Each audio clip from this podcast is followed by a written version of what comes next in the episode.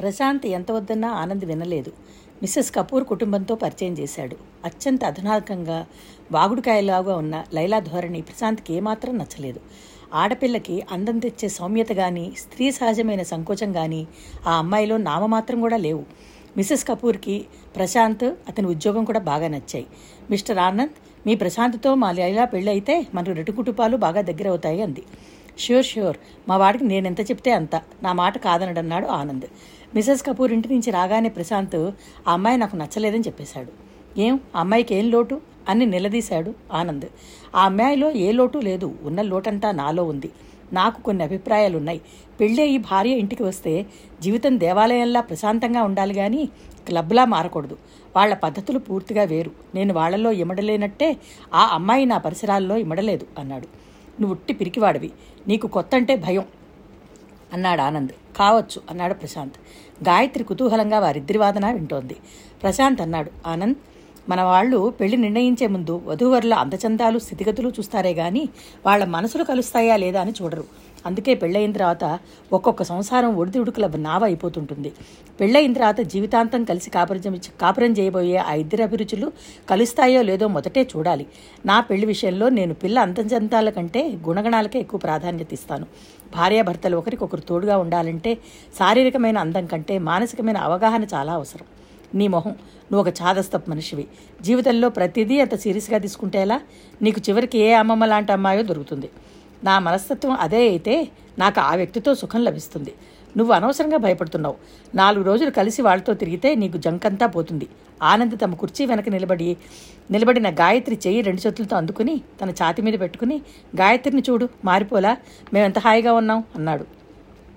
ఆనందికి అభిముఖంగా ఉన్న ప్రశాంత్ గాయ గాయత్రి కళ్ళవైపు చూశాడు. క్షణంసేపు ఇద్దరి కళ్ళు కలుసుకున్నాయి. ప్రశాంత్ నోరు తెరిచి ఏదో చెప్పబోయి ఆగాడు. చెప్పు జంకుతావేం? నువ్వు బాధపడనంటే ఒక మాట చెప్తాను. చెప్పు ఏమిటది? గాయత్రిలో నాకు ఒరిజినాలిటీ ఏదో పోయినట్టే ఉంది. అదేమిటి? ఒరిజినల్గా ఉన్న పెయింటింగ్కి దాని కాపీ తీసిన ఫోటోకి ఉన్న తేడాయే. రెండూ ఒకే రకంగా ఉంటాయి. దేని అందం దానిదే. కానీ పెయింటింగ్లో ఉన్న ఒరిజినాలిటీ ఫోటోకి రాదు. నీ మాటలు నాకు అర్థం కావు కానీ నువ్వు నాలుగు రోజులు వాళ్ళతో కలిసి తిరిగితే నీ అనుమానాలన్నీ పోతాయి అన్నాడు. వద్దురా వాళ్ళ పద్ధతులు నేర్చుకోవడం కోసం నేను వాళ్ళతో తిరగలేను. నా భార్య నా ఇంటికి వస్తుందే కానీ నేను నా భార్య ఇంటికి వెళ్ళను కదా. నా మనసు తెలిసి నన్ను ఇష్టపడే అమ్మాయినే పెళ్ళి చేసుకుంటాను. అప్పుడు నా కోసం ఆ అమ్మాయి కానీ ఆ అమ్మాయి కోసం నేను కానీ మారనవసరం లేదు. గాయత్రికి ప్రశాంత్ మాటలు ఎంతో నచ్చాయి. పెళ్ళి గురించి అతను చెప్పిన సత్యాలు అక్షరాలా తన జీవితానికి అన్వయించినట్లుగా ఉన్నాయి. అతనంటే గౌరవం ఏర్పడింది. ప్రశాంత్ అన్ని నిర్మోహమాటంగా లైలా నచ్చలేదని చెప్పగానే ఆనంద్ నిరుత్సాహపడ్డాడు. ప్రశాంత్ వద్ద నుంచి ఇలాంటి సమాధానం వస్తుందని అతను ఆశించలేదు. మిసెస్ కపూర్కి ఏ సమాధానం చెప్పటమా అని సంశయంలో పడ్డాడు. మిసెస్ కపూర్ అతన్ని ఊపిరాడనేయలేదు ఏమన్నాడు? పెళ్ళి ఎప్పుడు నిర్ణయం చేసుకుందాం అని తొందర పెట్టసాగింది మిసెస్ కపూర్తో అన్నాడు మా వాడికి మీ చెల్లెలు నచ్చింది కానీ వాడు కాస్త బెదురు మనిషి. లైలాకి తను తగనేమోనని భయపడుతున్నాడు. వాడు ఇక్కడ రెండు వారాలు ఉంటాడు. అవసరమైతే ఇంకా కొన్ని రోజులు ఉండేలా చేస్తాను. ఈ లోపల మీ చెల్లికి చెప్పండి. లైలాని వాడితో చనువుగా మసిలి వాడి భయం పోగొట్టమని చెప్పండి. మిసెస్ కపూర్ అతిశ్రద్ధగా ఆనంద్ చెప్పిన మాటలన్నీ వింది. తప్పకుండా మిస్టర్ ఆనంద్ మీరు చూస్తారుగా ఈరోజే మా లైలాకి అతనితో ఎలా మెలగాలో నేర్పుతాను. ఆ రోజు నుంచి ప్రశాంత్కి బాధలు ప్రారంభమైనాయి. లైలా ఏకాగ్రత అంతా అతని మీద కేంద్రీకృతమైంది. ఎక్కడికి వెళ్ళినా ఆనంద్ ప్రశాంత్ గాయత్రులతో పాటు లైలా కూడా వచ్చేసేది. సినిమాకి వెడితే ప్రశాంత్ పక్కనే కూర్చునేది. సినిమా చూస్తూ విరగబడి నవ్వేది. మధ్య మధ్యలో ప్రశాంత్ తల మీద భుజం ఆనించేది ఏడుపు దృశ్యాలు వస్తే తన జయబురుమాలు కాకుండా అతని జయబురుమాలు అడిగి తీసుకుని కళ్ళు ఒత్తుకునేది. కారులో వెళ్తుంటే అతని పక్కనే అతన్ని ఆనుకుని కూర్చునేది.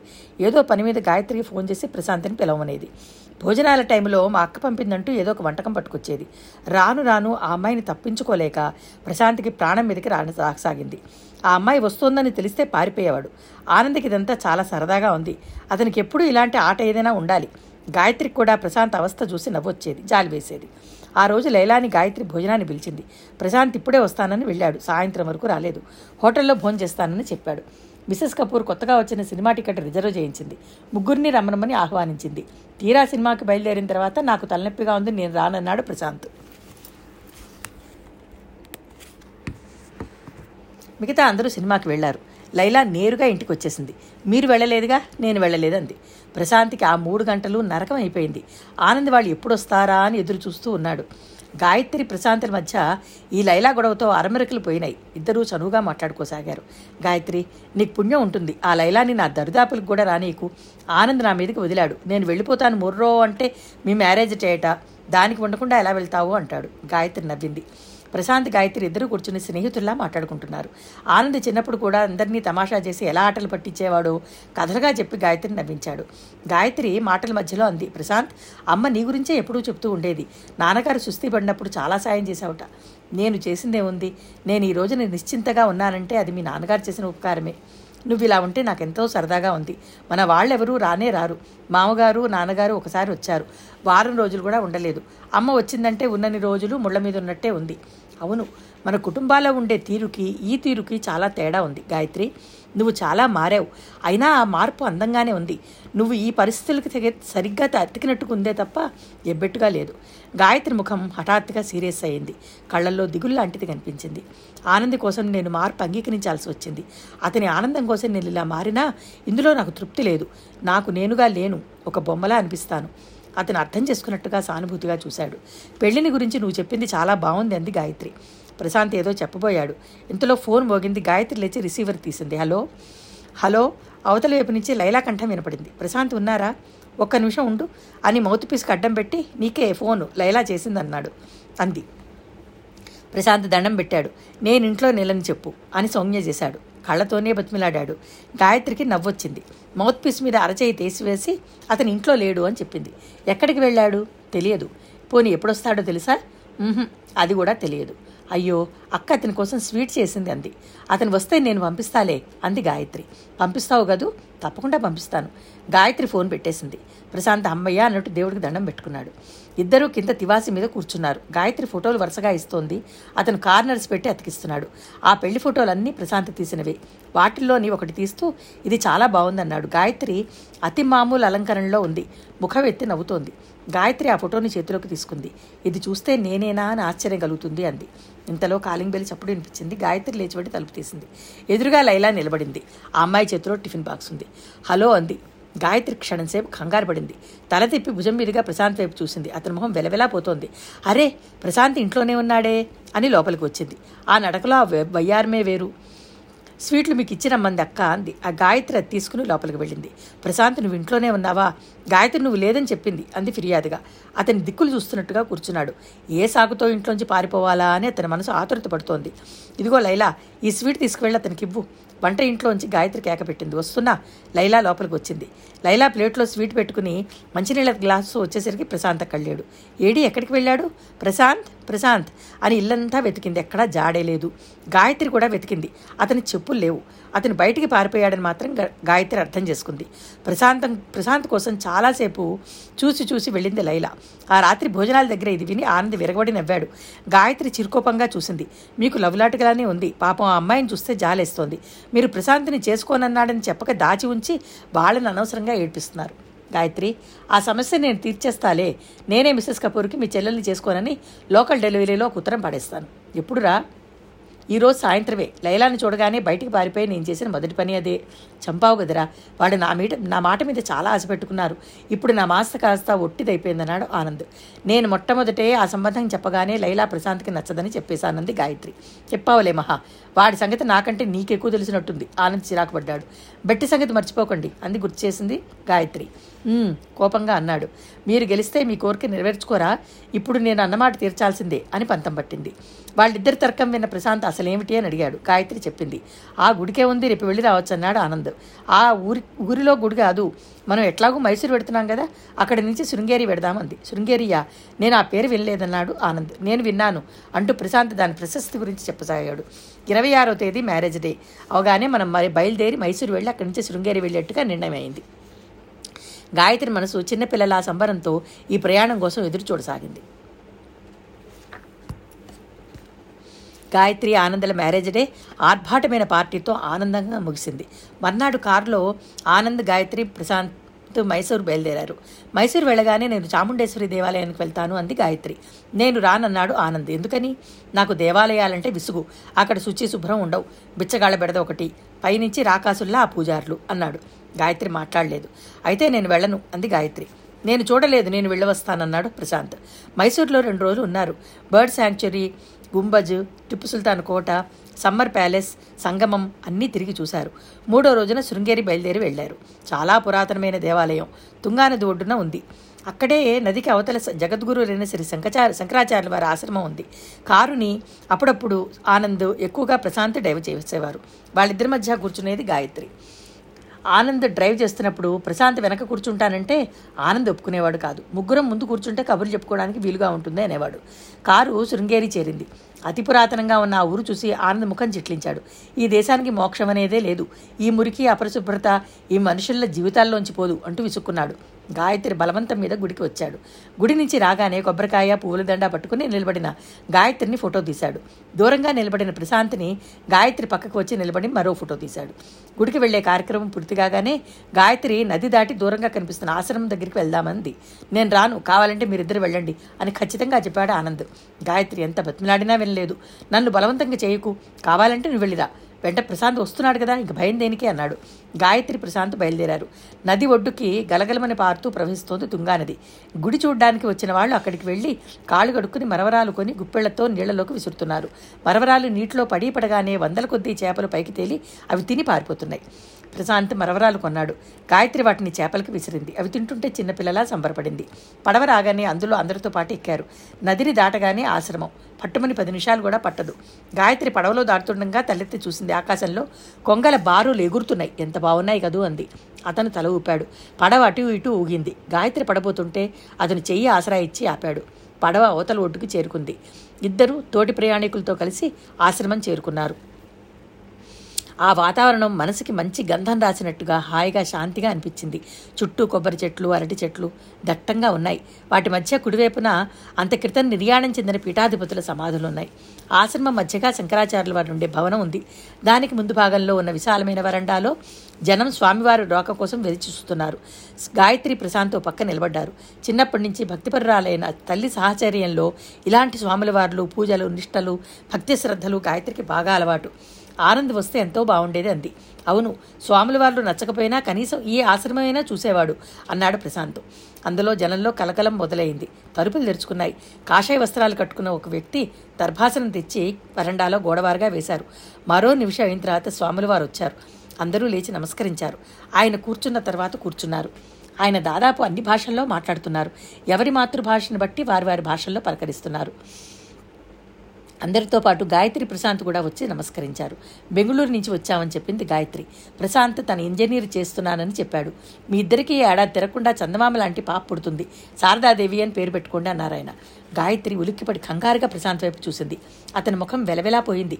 స్వాముల వారికి తామిద్దరూ భార్యాభర్తలు కాదని చెప్పే అవకాశం లేకుండా ఆయన మరో వ్యక్తి వైపు తిరిగి ప్రశ్నలు ప్రారంభించారు. గాయత్రి ప్రశాంత్ ఆశ్రమం నుంచి గెస్ట్ హౌస్కి తిరిగి వచ్చారు.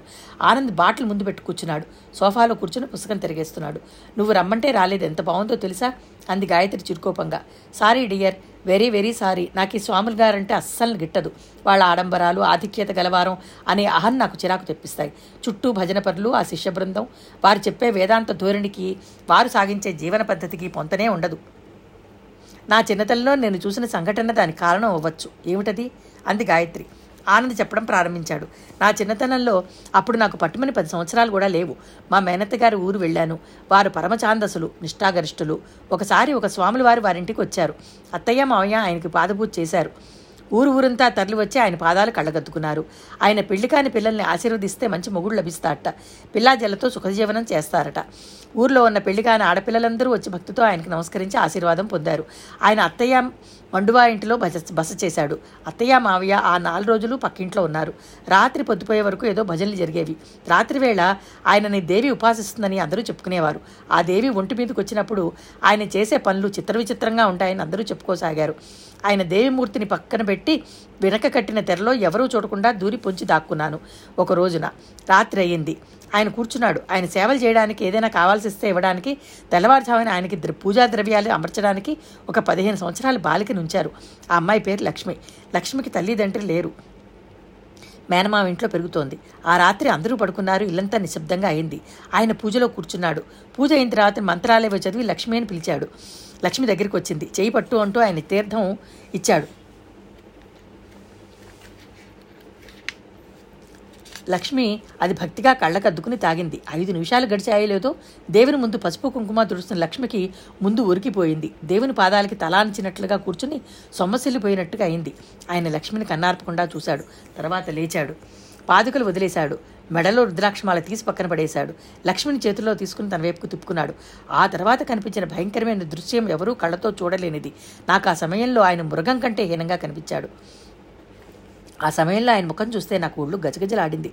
పెద్దగా అరవాలన్న కోరికని భయం నా గొంతు పెకలనేలేదు ఎలా తెల్లవారిందో నాకే తెలియదు. నేను ఆ తర్వాత చాలా జ్వరం పడ్డాను. నిద్రలో భయపడ్డం లక్ష్మీ లక్ష్మిని కేకవేయడం అయ్యో అయ్యో చీచి అని అరవడం విన్న అమ్మ వాళ్ళకి ఇది అర్థం కాలేదు. నాకేదో గాలి సోకిందని నాకు తాయెత్తు కట్టించారు సెలవులు అయిపోగానే అమ్మ నేను మా ఊరు వచ్చేసాం కొద్ది రోజుల తర్వాత మా మేనత్త మా ఊరు వచ్చింది. మాటల సందర్భంలో లక్ష్మి గర్భవతి అయిందని ఎవరిని ఎంత చెప్పినా చెప్పలేదని తనకు తెలియదంటూ ఒకటే ఏడ్చేదని. అప్పుడు నాకు అర్థం కాలేదు. ఆ తర్వాత పెద్ద అయిన తర్వాత లక్ష్మి గర్భవతి ఎందుకు అయిందో తెలిసింది. ప్రాణం పోసుకున్న శిశువుకి తండ్రి ఎవరో తెలియదనుకుంటా. అప్పటి నుండి నాకు స్వాములు వారంటే తగనే అసహ్యం అన్నాడు. గాయత్రి నిట్టూరిచ్చి లేచింది. అలాంటి దొంగ స్వాముల మూలంగా అసలు స్వాముల వార్ల పరువు కూడా పోతోంది. ఎవరు నిజమో ఎవరు నకిలీయో తేలుకో తేల్చుకోలేం కదా? అన్నాడు ప్రశాంత్.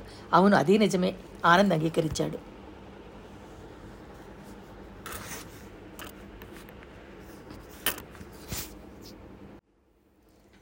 ప్రశాంత్ హైదరాబాద్ వెళ్ళిపోయాడు. అతను వెళ్ళిన తర్వాత పట్టుమని పదిహేను రోజులు గడవలేదు. ఆ రోజు సాయంత్రం ఆనంద్ రోజు కంటే ముందుగా ఇంటికి వచ్చేశాడు. అతని ముఖం ఎప్పట్లా చిరునవ్వుతో సరదాగా లేదు. సీరియస్గా ఉన్నాడు. ఇంటికి వస్తూనే గబగబా బట్టలు పెట్టెలో సర్దుకున్నాడు. మనిషి హడావిడిగా ఆందోళనగా ఉన్నాడు. ఎక్కడికి ప్రయాణం? ఊరు వెడుతున్నానన్నాడు. అదే ఎక్కడికే అడుగుతున్నాను. పైనుండి ఆర్డర్స్ వచ్చాయి. లాంగ్ మార్చ్ వెళ్తున్నాం. అంటే? అదొక ట్రైనింగ్. తిరిగి ఎప్పుడొస్తారు? ట్రైనింగ్ అవ్వగానే. ఎన్నాళ్ళో తెలియదా? తెలియదు. నేను ఒంటరిగా ఉండాలా? పెట్టె మూసి ఆనంద్ లేచి నిలబడ్డాడు. గాయత్రి దగ్గర తీసుకుని గుండెలకి హత్తుకున్నాడు. గాయత్రి మెల్లగా అతన్ని విడిపించుకుంది. ఇక్కడ నేను ఒక్కదాన్ని ఉండడం ఎందుకు? అమ్మ దగ్గరికి వెళ్తాను. నువ్వు ఈ మాట అడుగుతావని నాకు తెలుసు. అందుకని నిన్న మధ్యాహ్నమే ఇంటికి టెలిగ్రామ్ ఇచ్చాను. మీ నాన్న వచ్చి నిన్ను తీసుకువెళ్తాడు. నాన్న రావడం ఎందుకు? నేను వెళ్ళలేనా? ఈలోగా ఇక్కడ అన్నీ సర్దుకో. ఇవ్వలసిన వాళ్ళందరికీ డ- లెక్క చూసి డబ్బు ఇచ్చేయి. గాయత్రి సరేనన్నట్టు తలూపింది భోజనం పెట్టు గాయత్రి. అయ్యో ఇంకా వంటవలేదు ఉన్నది చాలు. పెట్టు. మళ్ళీ ఎన్నాళ్ళకి నీ చేతి భోజనం తింటానో? గాయత్రి వంట ఇంట్లోకి వెళ్ళింది. గబగబా మధ్యాహ్నం ఉన్న అన్నం కూరలు వడ్డించింది ఆనంద్ కూర్చున్నాడు. ఇలా రా నసిగాడు. గాయత్రి రాగానే తన తినబోయేది గాయత్రి నోట్లో పెట్టాడు. ఇదేమిటి? మీరు తినండి. అతను రెండు ముద్దలు తిని ఇంక చాలు అని లేచేశాడు. అతను డ్రెస్ చేసుకోవడం పూర్తయింది. గాయత్రి ఈ నీ ముఖమే నాకు ఎప్పటికీ గుర్తుంటుంది అన్నాడు. నాకెలాగో ఉంది అంది బేలగా. నేను పెళ్ళికి ముందే చెప్పాను. నేను మిలిటరీ వాణ్ణి. నా భార్యగా నీకు ధైర్యం ఉండాలి. పిరికితనం ఉండకూడదు. నేను ధైర్యంగానే ఉంటాను. అది అలా చెప్పాలి. గాయత్రి నీ మళ్ళీ దగ్గరికి తీసుకుని ఆ తర్వాత పెట్టి తీసుకున్నాడు. మీ నాన్న రాగానే వెళ్ళిపో. నేను తిరిగి వచ్చే వరకు ఆనందంగా హాయిగా స్కూల్ పిల్లలు సెలవులు గడిపినట్టుగా సంతోషంగా గడుపు. ఒక పూట కూడా ఉసురుమంటూ కూర్చోకూడదు. కూర్చుంటే నన్ను చంపినంత ఒట్టు. గాయత్రి నిటారుగా అయింది. ఇంతలో కింద నుంచి కారు హార్న్ వినిపించింది. అదిగో కారు వచ్చింది వస్తాను బై అని పెట్టే అందుకుని చకచకా వెళ్ళిపోయాడు. గాయత్రి కిటికీ దగ్గరికి వచ్చి కట్టెను పక్కకి తొలగించి చూసింది. ఆనంద్ పెట్టి కారులో పడేసి ఎక్కాడు. కారు వెంటనే స్టార్ట్ అయిపోయి వెళ్ళిపోయింది. గాయత్రి చూస్తుండగానే ఆ కారు వెనక కనిపిస్తున్న ఎర్రని చిన్న లైట్లు వీధి చివరన మెల్లగా దూరం అయ్యి పక్కకు తిరిగి మాయమైపోయినాయి. గాయత్రి మెల్లగా కిటి దగ్గర నుండి కదిలి గదిలోకి వచ్చింది. అంతా తొందర ఒకటే తొందర. హఠాత్తుగా ఊరు వెళ్ళాడు. ఎప్పుడు వస్తాడో తెలియదు. ఇంతలో ఫోన్ మోగింది. గాయత్రి వెళ్ళి తీసింది. హలో గాయత్రి అవతల నుంచి మిస్సెస్ సిన్హా కంఠ వినిపించింది. అంది గాయత్రి. ఆనంద్ వెళ్ళాడా? ఇప్పుడే వెళ్ళారు. మిస్సెస్ సిన్హా కూడా వెళ్ళారు. మిస్టర్ సిన్హా కూడా వెళ్ళారు. May God bless them. Sinha కూడా వెళ్ళారా? వాళ్ళు ఎక్కడికి వెళ్ళారు మమ్మీ? ఆనంద్ నీకు చెప్పలేదా? లాంగ్ మార్చ్ వెళ్తున్నాం అన్నాడు మై చైల్డ్ దానికి అర్థం నీకు తెలియదా ఏమిటది? సరిహద్దుల్లో ఎక్కడో యుద్ధానికి వాళ్ళు సిద్ధమై వెళ్తున్నారన్నమాట. యుద్ధమా?